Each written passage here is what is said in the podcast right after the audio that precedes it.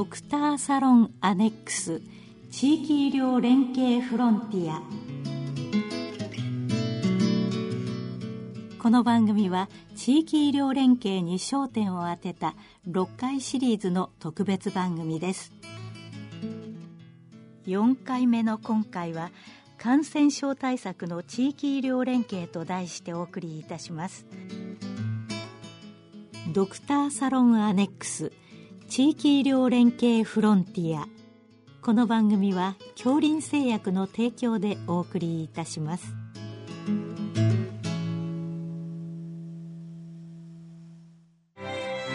京林製薬株式会社の創業は1923年。新薬の開発製造販売を通じ患者さんの治療に貢献してまいりました。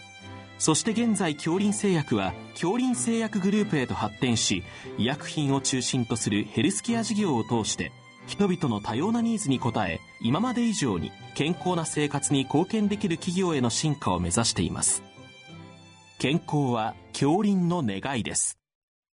ドクターサロンアネックス地域医療連携フロンティア。今回は感染症対策の地域医療連携と題してお送りいたします。ゲストは東北医科薬科大学感染症学教室特任教授で東北大学名誉教授の角光夫さん。番組を進行いただきますのは国際医療福祉大学大学院教授の武藤正樹さんです。今回はですね東北地区で、えー、宮城県東北地域における感染症対策地域ネットワーク、まあ、という、まあ、地域医療連携に取り組まれていらっしゃいます、えー、東北医科薬科大学特任教授の角光夫先生にお話を伺ってまいります。角先生よろしくお願いします。よろしくお願いいたします。と私もあの 週2回外来やってるんですけどもなかなかあの感染症っていうかあの抗菌剤の使い方なんかですね、えー、ちょっと苦手意識が あるんですけどもですねあのどうでしょうか特にあの今問題になっている、まあ、抗菌剤のね適正使用、はい。あのセファロプスポリンとかですねフロキサキキノロンなどのですねはあの抗菌剤日本では大変 使われているんですけども、はい今でもあれですねあの結構上気道感染でフロモックスだとかね免疫薬なんか 使われてる例も結構ありますけどそれは、はい、先生どどういうふうにお考えられます？はい。あの2016年から日本政府が、まあ、薬剤耐性菌対策のアクションプランをまあ、提唱いたしました、はい、その中には今先生おっしゃったように抗生剤を適正に使用していこうというようなあの項目もあるんですけどもなかなかやっぱり抗生剤を適正に使用するっていうのは難しい問題がありますやっぱりあの上気道炎でもウイルスの感染も多いもんですから、うん、なかなかそのウイルスの感染に抗生剤を使ってしまいますとやはりまあいわゆる一般細菌が耐性化してくるんではないかということで、まあ、先生方が日常診療の中でウイルス性感染かあるいは細菌感染かをある程度、まあ、判断していただくということが必要になってまいります。そうですね。はい、あの特にあの患者さんがね、あの咽頭炎やそれから上気道感染で 抗菌剤が欲しいっていう、はい、言われる場合もありますけども、それもやっぱり、あの患者さんへのその啓発が、はい、あのおっしゃる通りです。はい、あのやっぱ患者さんはどうしても抗生物質を、やっぱりあのぜひ処方してほしいと言われ方が多いので、まあそこで先生方がまあこの場合はウイルスが関係しているので、うん、まあちょっと様子を見ましょうと。でもし、まあ、1日2日で熱がもっとひどくなったり、うん、あるいは黄色い痰が出てきたり、まあ、そういったようなあいわゆる細菌性感染を疑わせるような症状が出てくればその段階で抗生剤を使っていただくということでもよろしいのではないかと思います。はい、はい、じゃあ私も気をつけたいと思います。はい、ありがとうございます。はい、それではですね、あの本題のですね、あの宮城県東北地域における感染対策地域ネットワーク。まあ、この取り組みについてあのご紹介していただきたいんですけどもまずこのネットワークどういう経緯からですね、はい、立ち上がったんでしょうか？あのやっぱりあの先生方もご存知のように感染症というのはあの個人の病気であると同時に、まあ、個人の病気が他の方にうつる、うん、まあ、それがいわゆる施設を超えて地域全体に広がっていくことが言われています、うん、でそういう意味でやっぱり感染症という疾患はまさにネットワークを作って地域全体でまあ協力して対応していかなければ、うん、まあ、ならない疾患であるという意味から、まあ、地域ネットワークの構築というのは、まあ、うん、必然と言ってもいいんだと思います。ね、はい、あのよく今でもね、あの病院でもってあのアウトアウトブレイクが、はい、起きますけども、そうですね。やっぱり地域ぐるみで対策を立てないと、はい、そうですね。効果が、ね、出ないっていうことでしょうね。1980年代からの薬剤耐性菌の MRSA ですとか、うん、まあそういったものの院内感染が問題になってきたんですけども、うん、この MRSA は病院の中だけではなくて、実は地域社会の中にも、うん、まあそれを持っている保菌している方もおられるということですので、まあ、先生方が外来の診療をなさっているその患者さんの中にもそういう菌を持っておられることがある、うん、ということになってきますとやっぱりこの MRSA を含めた薬剤耐性菌がどんなふうに広がっていくのか、あるいはその対応をどうすればいいのかというのは医師会の先生方そして大きな病院、うん、いわゆるそういった病院と診療の診療所の連携ですとかそういったものも必要になってまいります。そうですね。はい。あのえっと先ほど分かりましたそのネットワークなんですけどもね、はい、このネットワークのその最初の、えー、立ち上げのきっかけは具体的にはどんな、はい、あの1999年に私、はい、あの東北大学に赴任をいたしまして、はい、でその時からあのネットワークをぜひ作りたいということを、うん、まあ、病院長をはじめいろんな先生方にお話をしておりましてで当時の東北大学病院の病院長が宮城県内の18病院の院長先生にお声がけをいたしました、うんはい、同時に医師会の先生方も含めてネットワークを作っていこうということで、うん、まあ、この病院と医師会の先生方そして仙台市、宮城県東厚生局といった、まあ、医療施設と行政を結ぶような、まあ、ネットワークがまあ、できてきたわけであります。なるほど、はい、はい。あのー、このネットワークが、まあ、あの元になってですねさまざまな活動をされてますけど何か、あのえー、っと具体的なその活動の、はい、とその成果みたいなのをちょっとお話し、はい、ありがとうございます、はい、あのこのネットワークの特徴はアクションプラン、い、わゆる行動目標行動計画を立てまして、うん、例えばあの感染症対策の情報を、まあ、共有化しようあるいは感染対策を連携協力していこう。あるいはもし困ったことがあったらお互いに支援をしよう、うん、また人材育成やまあ、市民の方々向けの教育啓発セミナーを行っていこうというようなあの、えー、計画を立ててそれを実践してきたんですけども例えばあの医師会の先生方と協力して子どもたち向けのセミナーですとか、ねはい。えー、いわゆる子ども医学講座といったようなものを、うん、させていただいたり、うんあるいは医師会の先生方と協力してこれもなかなかあの地域の中で抗生物質のガイドラインっていうのはあまり作られることがないんですけど、うんはい、医師会の先生方とも協力して地域版の抗生物質のガイドラインを2003年の頃に作らせていただきまして、そういったものを医師会の先生方も活用されるというような活動もございます。でこのようにあのまた相談窓口を作らせていただきまして、例えば医師会の先生方があ例えば多剤耐性緑膿菌ってあんまり聞いたことがないんだけど、うん、こういった菌はどうやって対応したらいいのか、うん、治療法はあるのか、うん、もし外来で患者さんが来られた時にどういう感染対策を行えばいいのか、まあ、そういったような非常に具体的な、まあ、ご質問をいただきまして、はいはい、私たちがお答えさせていただくと。でそういったものの情報もまた医師会の中で共有していくというようなことも、まあ、ございました。あそれぞれは、はい、あのまあ、今はあの大きな病院ですとねあのインフェクシャスコントロールチーム、はい、感染対策チームがですね、はい、活動してそれから院内感染委員会がですね活動してやってますけども、なかなかあの、ね、中小の病院さん、それからあと開業医先生までなかなかそのねあの対策が行き渡ってないので、まあ、そういう意味ではこのネットワークが非常に、はい、あのあれですかね活躍したという、ね、そうですね。まさにあの開業医の先生方が困ってらっしゃることを私たち、まあ、あの専門グループがご支援する、はい、でも本当に意見交換をしながら、うん、まあ、進めていくというようなものでございます。でそういったものがあの実は新型インフルエンザ、はい、2009年に起こりました、うん、新型インフルエンザの時もこれはあの多分先生方もお聞きになったと思うんですが、うん、仙台方式という言葉が、あの出てまいりました。でこの仙台方式というのはあの当時2009年インフルエンザ新型インフルエンザにかかった方はまあ、発熱外来を持っている病院に行きなさいというようなご指示だったんですけども、うん、あの私たちはもう2003年に起こりました SARS のアウトブレイク、まあ、集団感染の頃から仙台市医師会の先生方と、まあ、委員会を作りまして、もうずっと感染症新しい感染症の情報ですとか、どう対応していけばいいのかというようなことを、まあ、議論させていただいてきました、そういったことをもとにいわゆる仙台市医師会と東北大学、また仙台市が、まあ、タイアップして、えー、全くまあマスクなんかも先生方に供給させていただいたり、抗ウイルス薬も仙台市が供給をさせていただいて、その上で、えー、大病院に行かなくても、かかりつけ医の先生が、まあ、新型インフルエンザを見ていただくという、全く今までにない、まあ、日本で初めての、まあ、システムが出来上がったというのもですね、やっぱりこれまでいわゆるネットワークで培われた、まあ、ヒューマンネットワークといったようなものが、まあ、基本になっているんだと思います。なるほどね。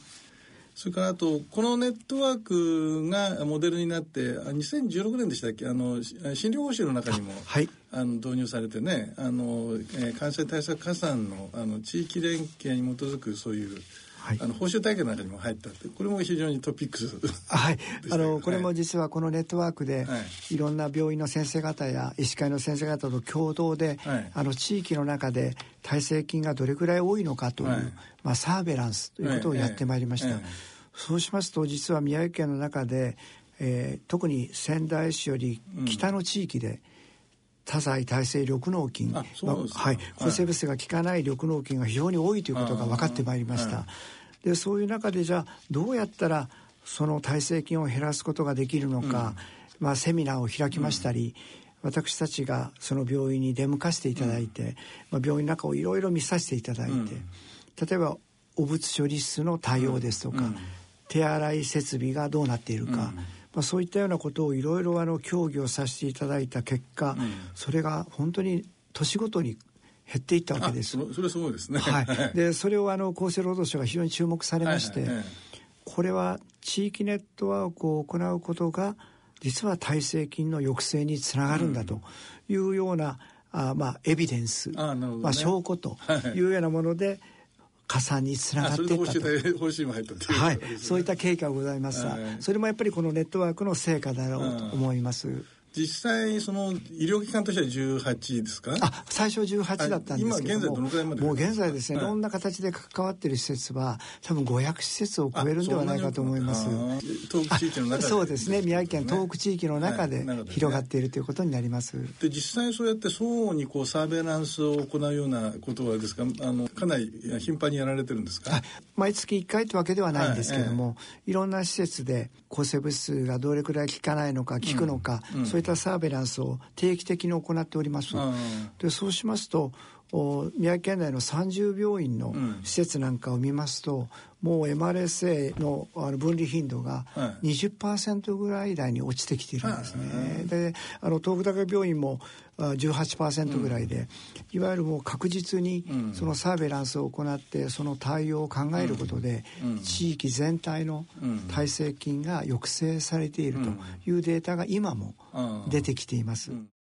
地域ぐるみの感染対策。これが今回あの診療報酬の中にですね、はい、なんとね医療あの安全に関するですね連携加算っていうのが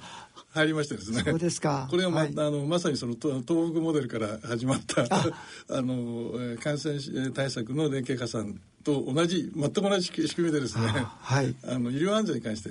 入りまして。であの相互にその医療安全のそのえっとですね、お互いにチェックしていく。あはいはいはいはい。そこそこまでですね、はい、発展したということで大変この東北東北のこのネットワークは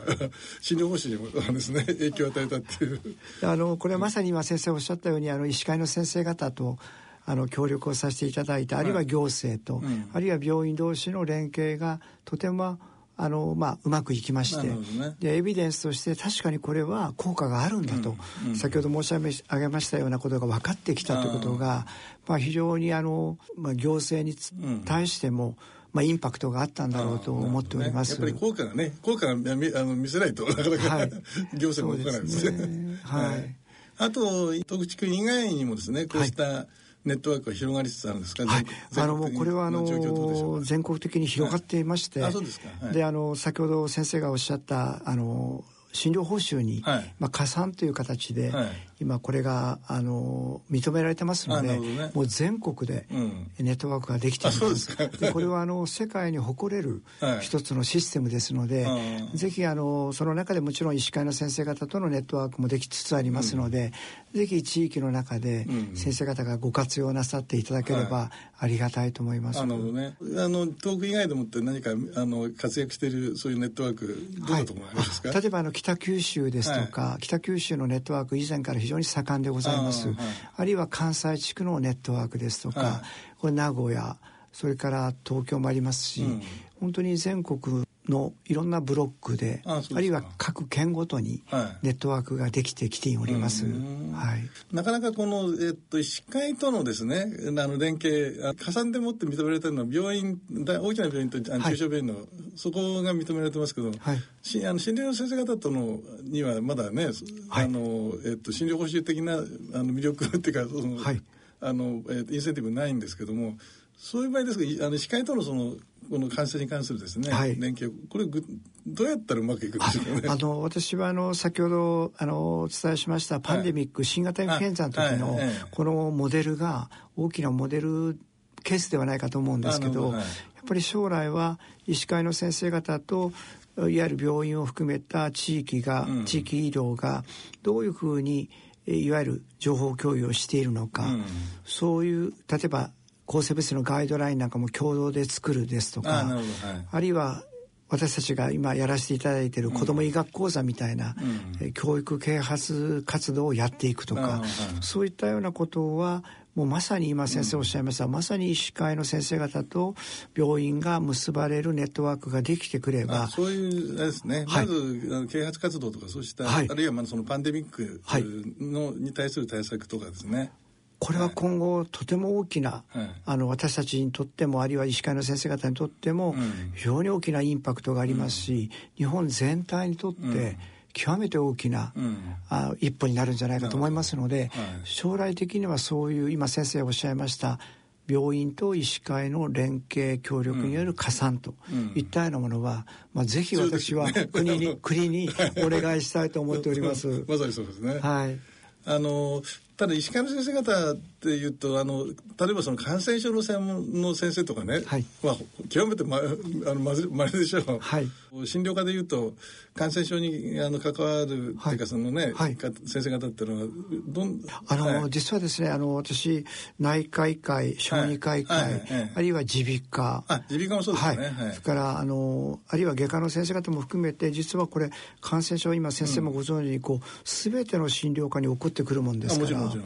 ですからそういう意味では感染症というのはまあでまあ、専門家が少ないので、うん、あの地域の中で専門家を共有するという考え方で、ね。うん、えーと、私たち、まあ、大学も含めた、うん、まあ、感染症を専門にしているグループと、医師会の先生方が合同の部会みたいなのを作らせていただきまして、抗生物質の使い方、あるいはいろんな感染症の診断新しい診断法はどういうふうなものがあるのかですとか、あるいは感染を本当に防ぐためにはどういうやり方がいいのかとか、うん、あるいは新しいウイルス、まあ、エボラですとかいろんなウイルスがいるわけですけど、うん、そういうものに対する情報最新情報をみんなで共有するセミナーですとか、うん、やっぱり何か地域でお互いに連携していくことがグローバル化した世界の中で非常に重要だと、あるいは今今年も水害が起こりましたですけども、うんうん、私たち東日本大震災でも、うん、いろんな地域の医師会の先生方と共同で、はいはい、避難所でのインフルエンザのアウトブレイクをあのいわゆる支援したことがございます、でそれも非常に大きなインパクトがありまして、ね、やっぱり震災の時も実はこういう水害や、まあ、日本これからも起こってくると思うんですけど、うん、そういうところでもこのネットワークが生きていくということになると思います、確かにあの災害対策ではねあの医師会の先生方も、はい、あのいろいろな担当の理事さんなんかねじゃあまたでやってらっしゃいますですよね、ね、だからそれはそれもいい一つのあれですねきっかけですね、はい、あのこれからのモデルになるんではないかと思います、はい、いやこれ本当にあの医師会の理事の先生方の中にねあの感染対策のね理事さん理事さんがいてもいいぐらいの おっしゃる通りです、ね、話だと思うんですけど、ね、はい。あと我々あのまああの病院に関わってるとどうしてもその院内感染のねアウトブレイクがこれが一番、はい、気になるところです。最近なかなかこうアウトブレイクポスポス大学病院の中でもね起こりますですよね。起こります。はい、はいでこのあの、はい、院内感染の問題はこれからもずっと続いていくと思うんですけど、はい、今やっぱり今先生おっしゃいましたこの院内感染の原因が院内だけの問題ではなくて、地域の問題になってきますと、うん。院内感染と地域の感染を総合的にコントロールできるような、そういう仕組み作りが必要になってきます。はい、でまたもう一つは学校ですとか職場ですとか、うん、いろんなこう地域の社会の中で起こってくる感染も含めますと、ソシアルネットワークいわゆる一般社会を巻き込んだネットワークを今後作っていくことが、またさらにワンステップ、うん、それ以内感染を防ぐ、うん、あるいは地域の市中感染を防ぐということになってきますので、うん、この両方を地域全体で考えていくような仕組みが今後、まあ、求められていると、例えば今私たち今年第1回目の、ソシャルネットワークフォーラムを開催させていただいたんですけども、ここには医師会の先生方、あるいは病院の先生方看護師の方、うん、薬剤師、うん、検査技師の方あるいは市民の方市民公開講座も作りまして、うん、まあ、そういった方々が一堂に集まって、はいはい、そして議論していく、そういうこうプラットフォームといいますか、まあ、コンソーシアもようやく今年から始めたとこなんです。でそういう中でいろんな方の声を聞きまして、あるいは今ドラッグストアも患者さんに感染症の情報をお伝えするというようなこともありますので、うんはい、地域の医師看護師薬剤師検査技師、うん、あるいは保健行政、うん、そして学校一般市民の方、職場こういったものをこう一堂に会するような今プラットフォームコンソーシアムを、今年から始めております。地域的にはその東北地域でやってらっしゃるんですか、はい、あの宮城県の中で。宮城県の中で、はい。あ、そうですか。ようやく始めつつ、はい、あります。そうですね。あと、例えば、もう最近の話題になったらね、風疹の問題とかですね。はい、あの、感染症といえばもう、あれですね、あの、決してななくならない、はい。もう感染症ばっかりはなくならないですので、ね、もう微生物がこの地球上からいなくなれば、私たち人間もきっといないと言いますか、なるので、まあ、そういう意味では、あの、今、ワンヘルスと言いまして、はい人だけではなくて動物や環境、はい、まあ、これ微生物も含め含めると思うんですけど、うん。はい、いわゆるこう全てのものをどうコントロールできるか、うん、ワンヘルスコントロールというような概念がまた出てきてます。うんはい、でこういったことを考えますとやはりソシャルネットワークをこれから作っていくことが、まあ、将来にわたる日本の感染症対策、感染症診療をより、まあ、効果的に行っていく一つの、ねうん、まあ、道筋ではないかというふうに思っております。すね、あのね、あの先日もあのトンコレラが そうですね。大変な問題になりましたけど、はい、医療機関ばかりでなくあのね有老老人ホームやそれからね、はい、いろいろなえっ、ー、と老人介護施設で。あのえー、そうした施設内感染がねあの話題になることもありますけどもこの辺りに関してはどういかがでしょうかね。はい、あの先生おっしゃる通り今高齢者施設の入所されている方の中には、うん多剤耐性菌をお持ちででも病気は発症してないんですけども、うん、感染を起こしてないんですが補菌した状態で持っている方も多いということが分かってきました。うん、でこういった方が、まあ、少し具合が悪くなって先生方の診療所を訪れられる。あるいは病院に入院するということですので、うん、こういう地域の中での人の問題が一つは大きくテーマになってきてます。また家族の中で耐性菌が伝播し合っているということも分かってきてますので、うん、となると今度は家族内感染から学校での感染ですとか、うん、職場での感染というに広がりが見せてきています、うん、また今ワンヘルスというテーマがこれは日本医師会と獣医師会の大きな共通のテーマなんですけども、実はヨーロッパでは、豚が持っている MRSA が人に感染したことが知られています。あるいはペットも体積を持っている事実もある、うん。うん、あるいはですね今あのいろんな研究が進んでるんですけど例えば病院とか医療施設のそばの環境からは、うん、